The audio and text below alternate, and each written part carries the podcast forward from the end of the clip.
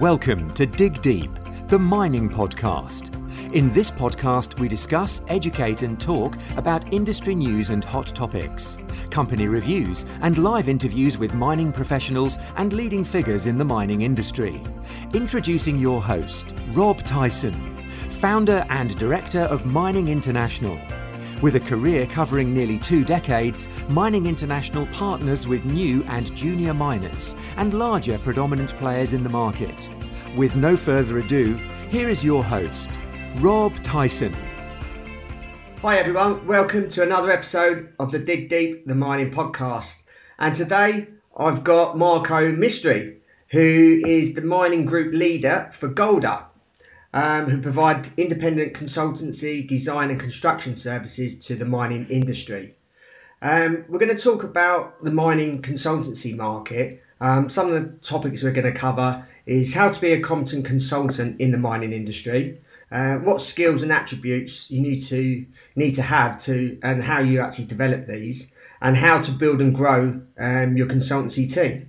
So, I'd like to welcome Marco Mistry. How are you doing, Marco? Hi Rob, how you doing? Um, thank you very much for inviting me on your show. I'm very well, thank you very much. No, I appreciate you appreciate you uh, taking your time out your busy day to do this.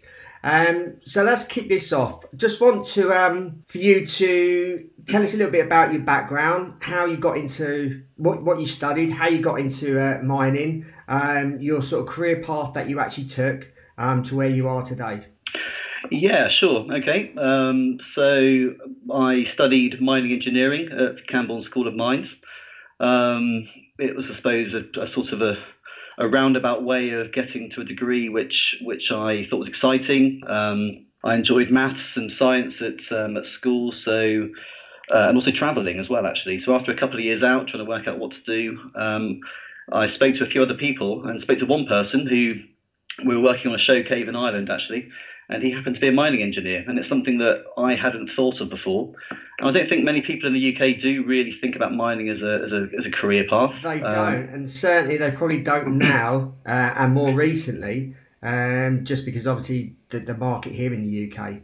Um, there is things happening, but it's not in the forefront of people's mind minds. Exactly, exactly. So I, I, mean, I, I, did take two or three years out after doing my A levels um, because I wasn't. I think I was all set to do, I think, law or something at Southampton or something like that, and just thought it doesn't quite fit well.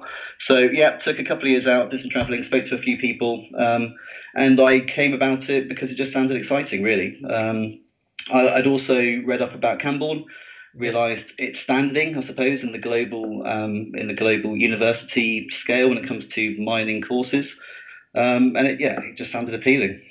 Yeah, and then from your studies, what did you do next?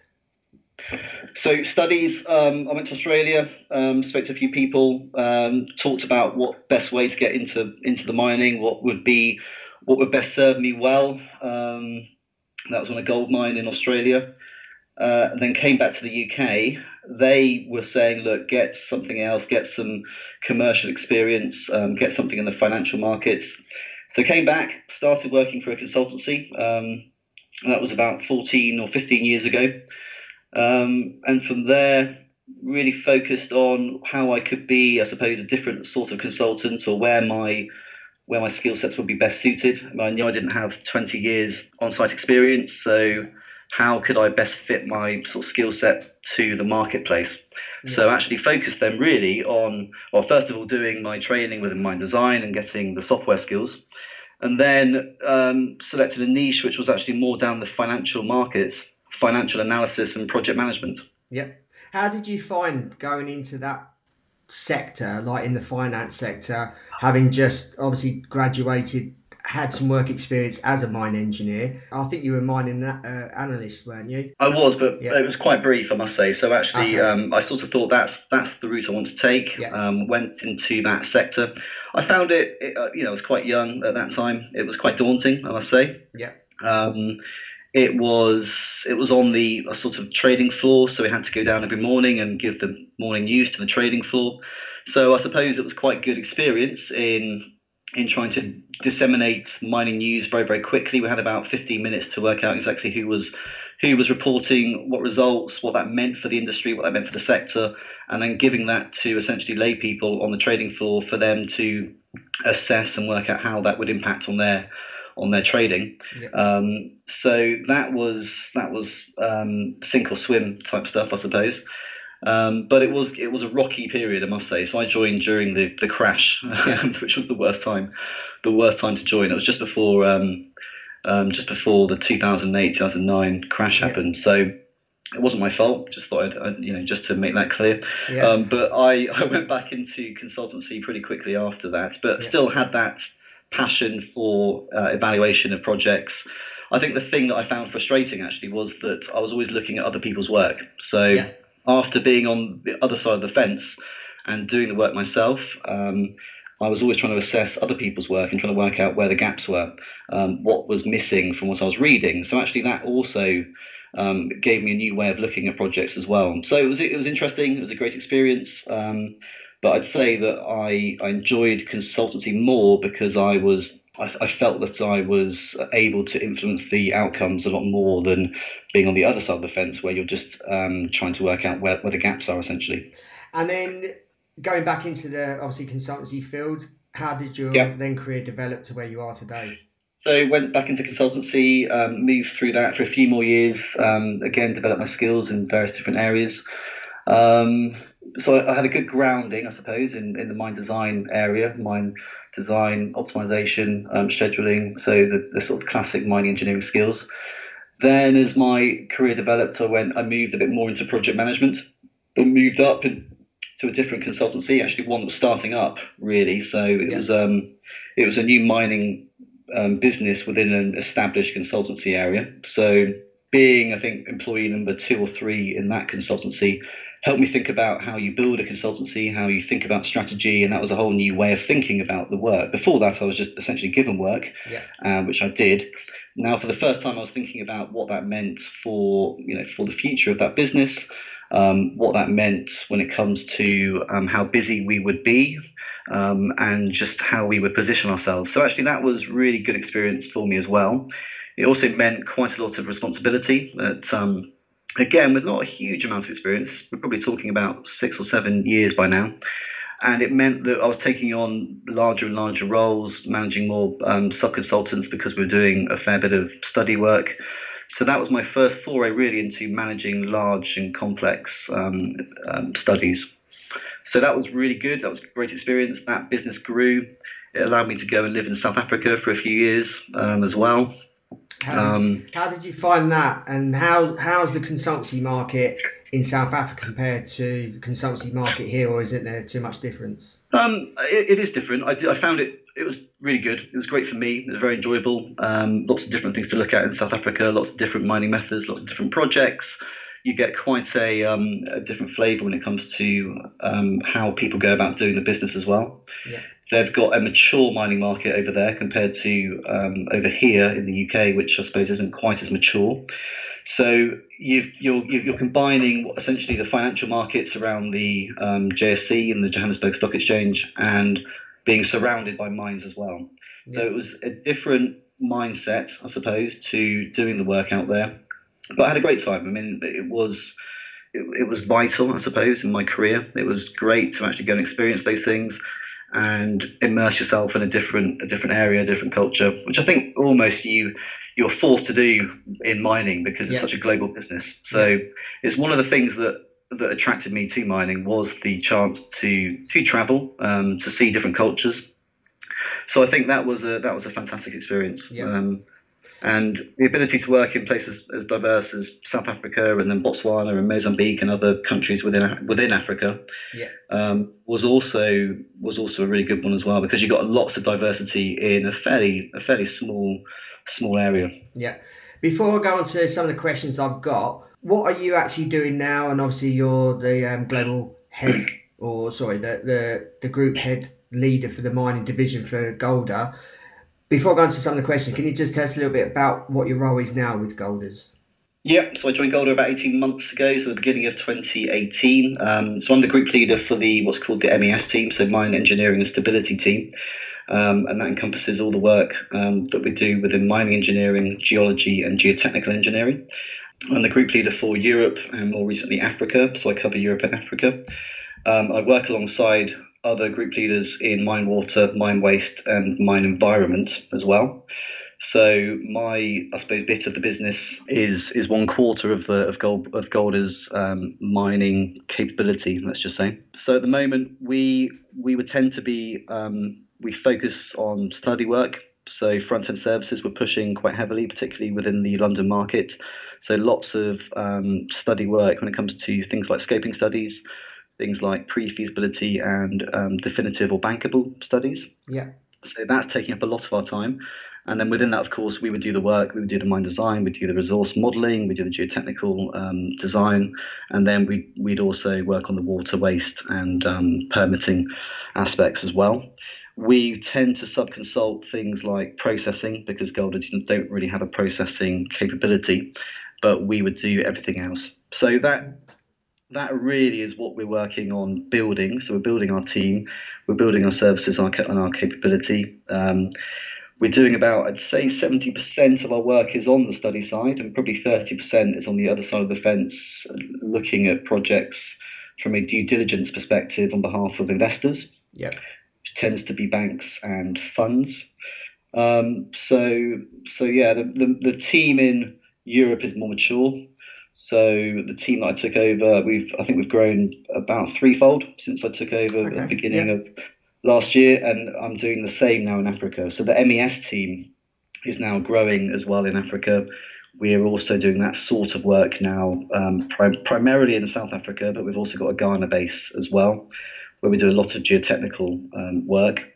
Um, but in Africa, our our primary presence as Golder really is um, within mine water, mine environment, and um, and tailings and mine waste. Yeah. Okay.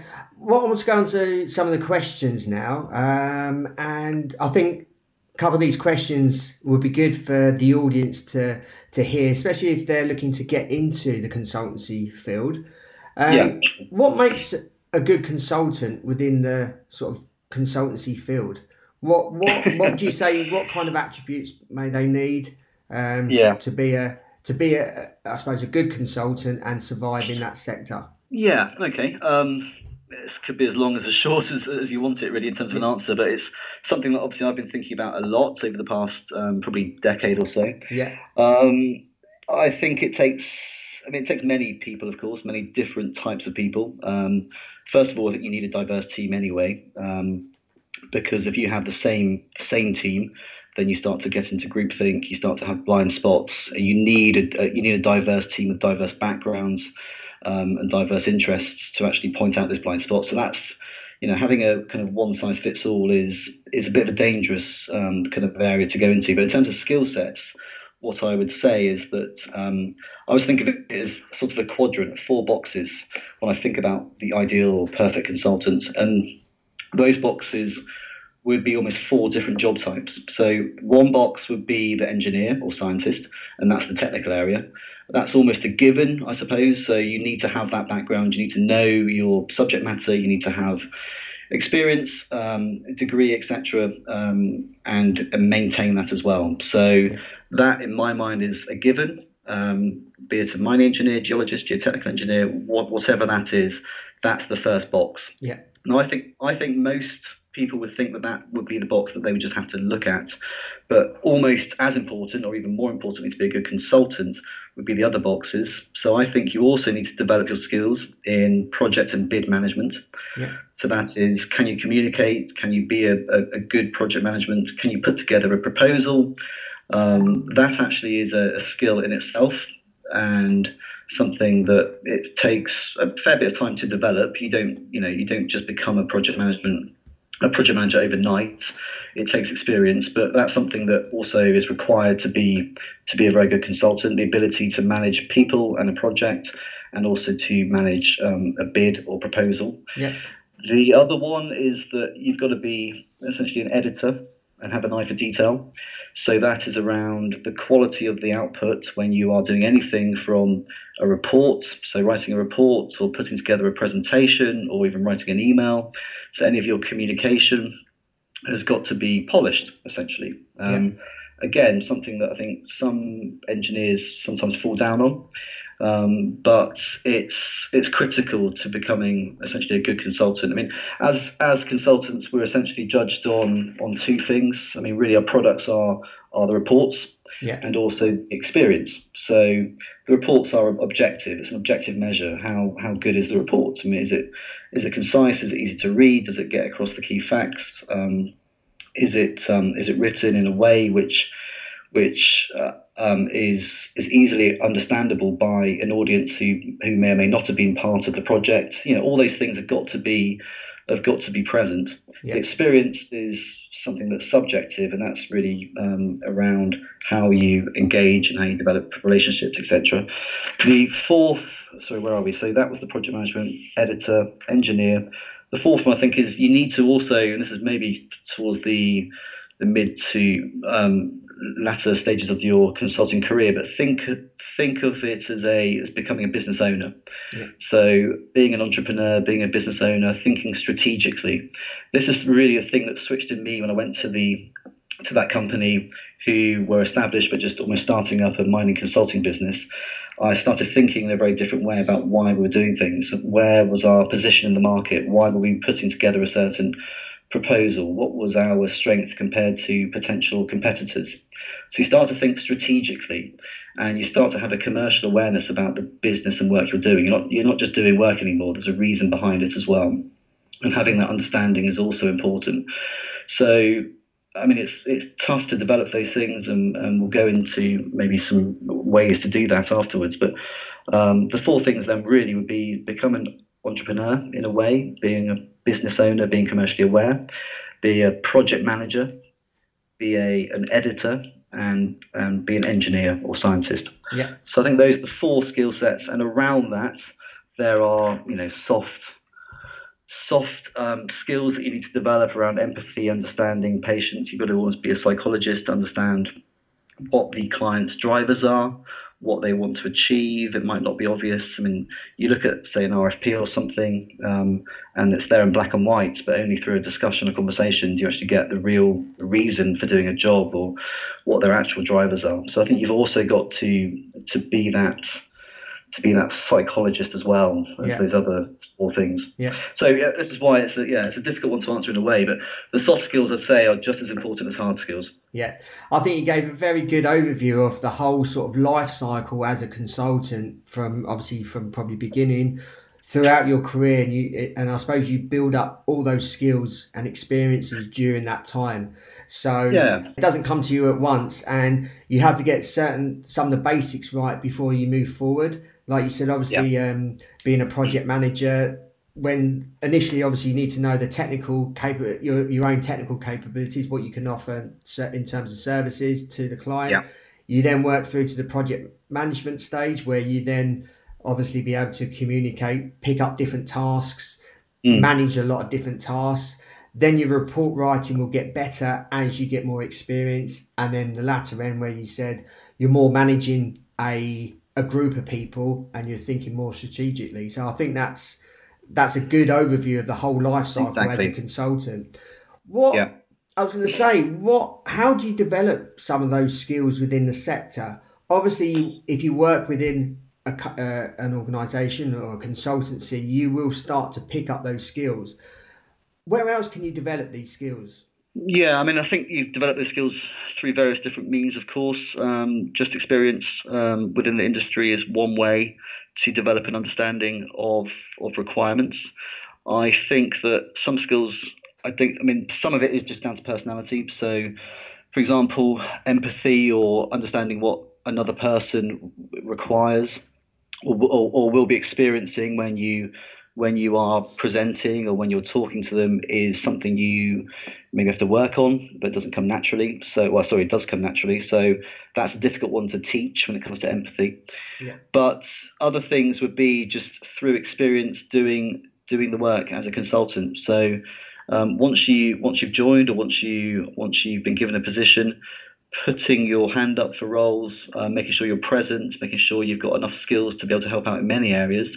I mean, some of the hardest consultants to work with um, or manage are, are the ones that just have very niche skills who can't really do a broad range. Yeah. So, for for example, helping out with a presentation, helping out with a proposal, helping out with being a project coordinator before you go into being a project manager. So just working with a project manager. Um, if you can make yourself present or make yourself available and and just have an open mind when it comes to to working on these projects, that's certainly going to help because then through osmosis you'll just develop these skills as you go on. Yeah. Um, and you'd also appreciate some of the difficulties and the issues that are faced when you are going through those um, projects, particularly if you're working closely with somebody else. Um, so I think the first thing is being present. Then the second thing is start to take on more and more responsibility. Sometimes you've got to sink a bit before you before you start to swim. Yeah. Um, so you start managing smaller projects, maybe with a strong project director to make sure that you've got a good mentor close by. So experience is is certainly um, one of the most important things, but you've got to be present to get that experience in the first place. So you've got to make sure that you're open minded to that. I mean, things like courses are useful, but I, I've I've there's a certain place for courses. I think courses are fantastic to develop your technical skills, and, and that is a must. Yeah. Um, so, for example, when we're looking at, uh, at the teams continuing professional development or their training for, for the upcoming year, if we look at these four boxes, the technical, the engineering or scientist is always one that has to be maintained. So that is done through um, through work, through actual project work, but also through courses, making sure that people keep up to date with the latest technology, um, with the latest practices, etc. But I'd say really it's it's more about yeah, developing a broad range of skills that mean you can help out in many areas. And if you can become a, a, a multi-talented, multi-useful person, then you'll find that actually you become a more rounded consultant as well. Yeah. Before I talk about the latter stages in terms of building teams, what challenges do you think the industry faces at the moment, and and I suppose moving forward the next six or twelve months, for instance? Yeah. Okay. And um, this is from a consultancy perspective. Yeah, I mean the consultancy world almost mirrors what's happening in the in the say real world to some extent. Um, we're not in charge of many of much of, of the external influences and forces when it comes to the economy, for example. Um, yeah. But we need to make sure we're, we're ready for it.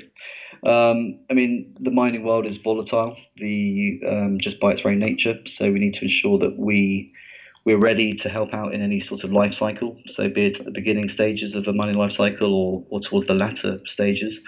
Um, I suppose a successful consultancy will be ready for for any part of that and also able to see where we are within that life cycle as well. Um, access to capital is is always a problem as well. Um, we're doing our best to strengthen our due diligence capabilities, and we're, we're very busy in that in that aspect as well. So managing risk and identifying risk in a responsible way is something that we are that we're working closely with some of the investors on developing ourselves and, and actually well I suppose perfecting ourselves. Yeah. um, because any disasters any any big project that goes that goes south is, is just bad news for the industry because it scares investors. So making sure that due diligence and due rigor is exercised throughout the due, the due diligence process is um, is vitally important um, the scarcity of, of minerals, the depletion of minerals, I mean, this is maybe longer term, but it just means that that deposits are being found in, in more um, remote areas, so access to services, power, water, that sort of thing. Um, access to a port is also becoming a, a, bigger challenge. So we need to think of innovative ways of, of powering a, a new mine site, for example. Yeah. And these are things that we are working. I mean, these are things we're doing a fair bit of work in Africa, and we are working at quite a few remote remote areas and thinking of innovative ways um, to provide power is something that we are that we are thinking about as well. Yeah. So, what sort of skills and best practices sort of do you need in developing a team in the consultancy field? I suppose whether you're at a principal level or even at a, a group leader level like yourself. Um, I take it obviously principal guys principal level um, engineers will be managing teams. Yeah. What skills do you say that they would need and best practices in order to to uh, grow a particular team? And again, pass from your past experiences yeah. as well. Okay, so to develop a team in the consulting market as well. Yeah. Um, well, the further through, throughout your career you go, you'll do less and less technical work. Um, so that's just the way that the, the, sort of the life cycle of the consultant will go. Not always, Yeah. But you need to be aware that that is that is that probably should happen because um, the junior teams, junior staff need to be doing technical work to increase their skills. So actually, I suppose naturally, you, uh, uh, someone should be aware if they're senior or principal that their role will go into becoming mentors, managers, um, thinking strategically, um, thinking about business development. So that's just something that throughout the career, the other three boxes will have to get stronger anyway. So again, technical, vitally important. Need to make sure that that is absolutely a1. Um, but particularly throughout the career, the other areas will need to be developed, um, and we need you need to ensure that teams are are being managed by not just by the most senior person, but by the person who's most comfortable with communication, with mentoring, with development. Um, in terms of developing a team, I think it's um, also vitally important that we that we match up, well, we balance the external with the internal. So the internal being the team, but that's going to be balanced with what we're seeing externally. So there's no point us building an absolutely sharp and fantastic site team in the UK because we're not surrounded by mine sites. Yeah. So I would say that um, importantly, the, the same team that really works well, let's say in Perth or even in Johannesburg, won't work quite as well or even well in London. Yeah. Because different skill sets will be needed. We're in a different marketplace. So we've we always look at the external. Um, before we really start to think too much about the internal. So the, the, external, where we are in London, will be it's a commercial market. Usually, people are looking to either raise money um, through the project development, that's doing studies, um, developing their data sets, getting their resource sorted, you know, going through the next stage into pre-feasibility, into bankable, etc. And we assist them on that journey. Or we are on the other side in um, providing finance, and we we would you know advise the lenders as we as we've um, as I've spoken about. So we've developed our team to match that. Now, of course, around that, there's we do have an operating environment around the wider Europe as well, yeah. but it's going to be it's going to be less of a factor in our in our sort of workload. So maybe 10% of our work is going to be actually on site, perhaps even less actually. Um, so that is also important. Understanding the marketplace first before you start looking at, um, at your own team. Also understanding the, the competition as well. I mean, that's also important. What do the competitors offer? Where are their gaps? Where are their strengths? Um, and then you can develop what you want to be in that particular market. So sorting out your business model, sorting out your offering um, will also inform the, the team that you've got as well, of course. Um, there's no point. I mean, if, if we don't know why we're better than our competition, then you know the, a client will never know either. Essentially, so we need to get that absolutely straight before you almost start building the team. And then from there, it's about um, matching skills, matching personalities, thinking about who will work best together. Um, as I say, we've got a mining uh, mining engineers, we've got geologists, and we've got geotechnical engineers.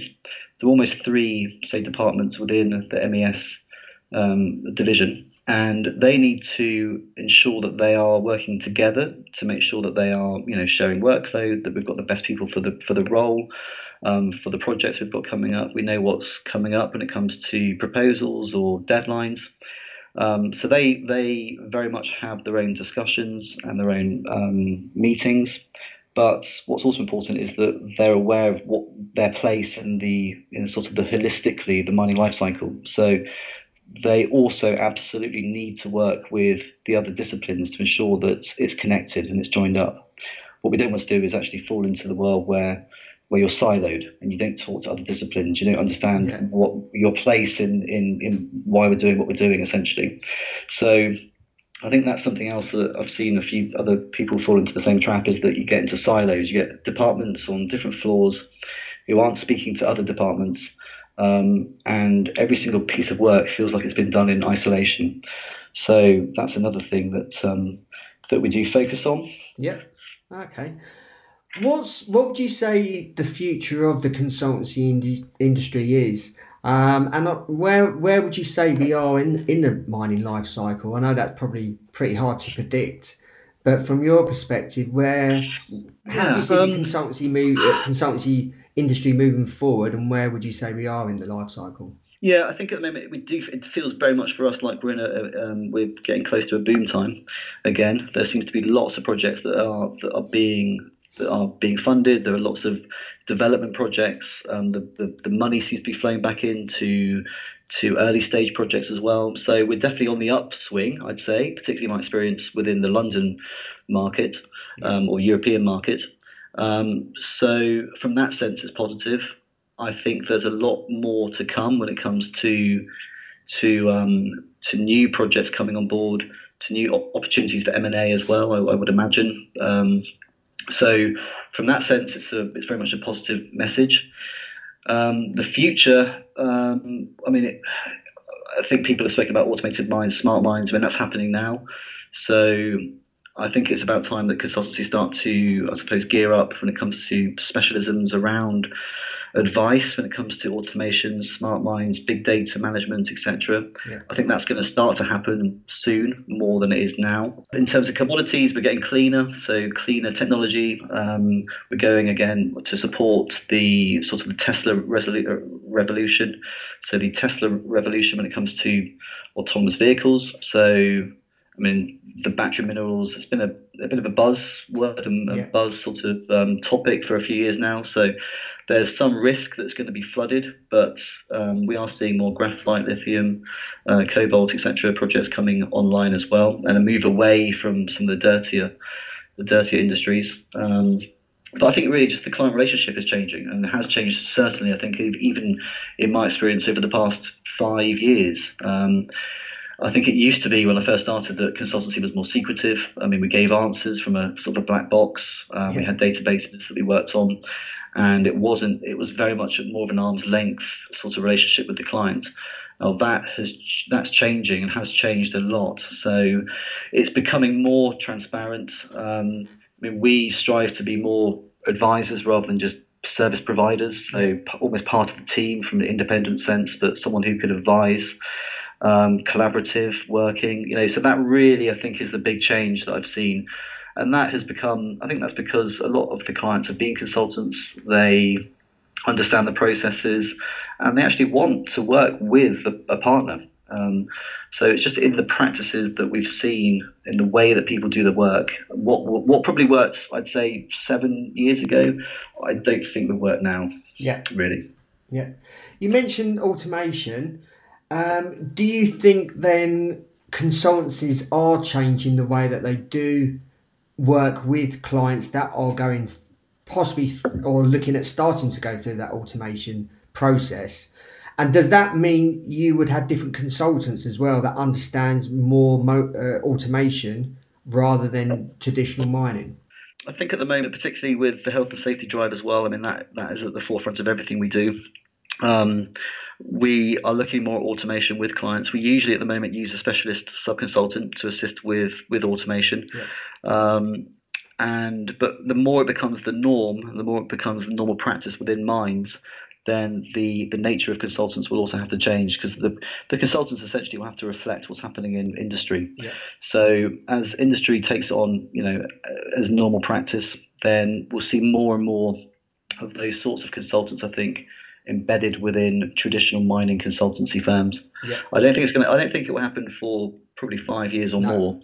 Um, but that is the way it's going to have to. It's going to have to change. Yeah. Um, there's going to be more people that are software engineers, digital engineers, um, electrical engineers that are going to be embedded in a traditional mining house. Yeah, certainly. So, lastly, what's the outlook for Golder? Um, right. Oh, the outlook for Golder. Okay. Well, let's um, is positive. Um, if I think back to where we started about, so when I started at the beginning of 2018, we just had a brand refresh, which I think was appropriate because now it looks like a more modern, progressive brand, which really um, aligns with the company we, we are. Um, you know, we are trying, particularly in in in my team, trying to be innovative, um, trying to push things forward as much as possible. I mean, if we're still doing things in the same way that we're doing things five or ten years ago, then we're likely to be um, inefficient or left behind. So I just think that the brand now is appropriate for this modern 21st century sort of fit for purpose um, company that, that we now are.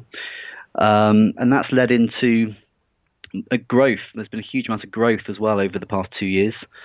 So I think I'm right in saying that we've grown at about 10% over the past two years.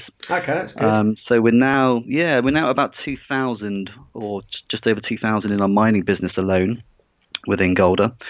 And that is a, um, well, that's that's come after, you know, we, we, did have that lows, the crash of around 2016, 2017. We now are in this recovery period. Um, I don't think we're quite at the boom time yet, but we've definitely seen a few more than green shoots. So, with the increased recovery, we've got more stability in the markets now. That's led to um, more demand for Golder services. So, that's been very much good news for Golder as a whole. So, that has meant more investment within the mining business, which has been fantastic. Um, globally, we've introduced a key client program. So, we work alongside our major and global clients. Um, and that's just to ensure that we essentially have consistent uh, communication across the globe around those those global companies, and we mirror their services as well. So again, we deliver a consistent service no matter where the work is performed. We also have a a deep and mass mining initiative as well. So this actually is linked back to your previous question about what challenges the industry face. And yeah. when we go back to the scarcity of resources, um, it's not just about finding new uh, new deposits in remote areas. It's also about making the most out of existing deposits and projects, of course. So this is deepening and steepening um, existing projects. So either slope steepening or um, going deeper in existing open pit mines, or it's maximizing uh, extraction ratios, uh, block caving, stress measurement, and the associated uh, support requirements. So, I mean, that is aligned uh, ideally with Golder's traditional technical skill set. So there's a big drive around the deep and mass mining um, initiative. And I'm not sure I'm allowed to name names on this, but I'd, I'd probably say that Golder are on most of the deep and mass mining mine sites and projects across the globe. So that is something that we very much have a focus on. Locally, um, we are growing. So within my team, this is Europe and Africa actually. We are still looking for mining engineers. We're still looking for resource geologists and geotechnical engineers. So we are still going through that growth period, but not yet at capacity yet. So, um, in fact, if there's any of your listeners who have listened to this podcast and recognise some of the skills in themselves, um, please get in touch. I mean, um, we are looking for good people. Yeah. And how can they get in contact with you? Probably best um, best to send me an email. So mmaestri at golder.com. Um, and we're looking for people that I mean, we spoke about earlier. There's four boxes. That rounder consultant. Yeah. I mean, we're not looking for people who are the perfect consultant because they don't really exist, but we're looking for people who have the appreciation for what makes a good consultant, have that commercial appreciation as well around the London markets. Um, because actually finding good people is is my biggest challenge really at the moment. Yeah. Okay. Uh, yeah. Okay appreciate your time, uh, Marco, for taking the time to obviously discuss the uh, consultancy market and um, what you what you believe a, a, good consultant is. And I think anyone that's listening yeah. um, can, if they're looking to get into the industry as a consultant or already in the industry and perhaps want to grow. So I think you gave some really yeah. good and valid points there. So I really appreciate Fantastic. Well, thank you very much. Thanks very much yeah. as well, Rob. Thank no you. worries. Well, that's it for another podcast. Hope you enjoyed. Hope you enjoyed listening. Um, hope you got some valuable content that Marco provided. Um, and until next time, happy mining. Thanks for listening to Dig Deep, the mining podcast. If there are any topics you want discussed or questions you want to ask any guests, then you can email us at rob at mining-international.org or you can follow Rob and Mining International on LinkedIn, Facebook, Twitter, and YouTube for more content and to have your questions answered. Until next time, happy mining!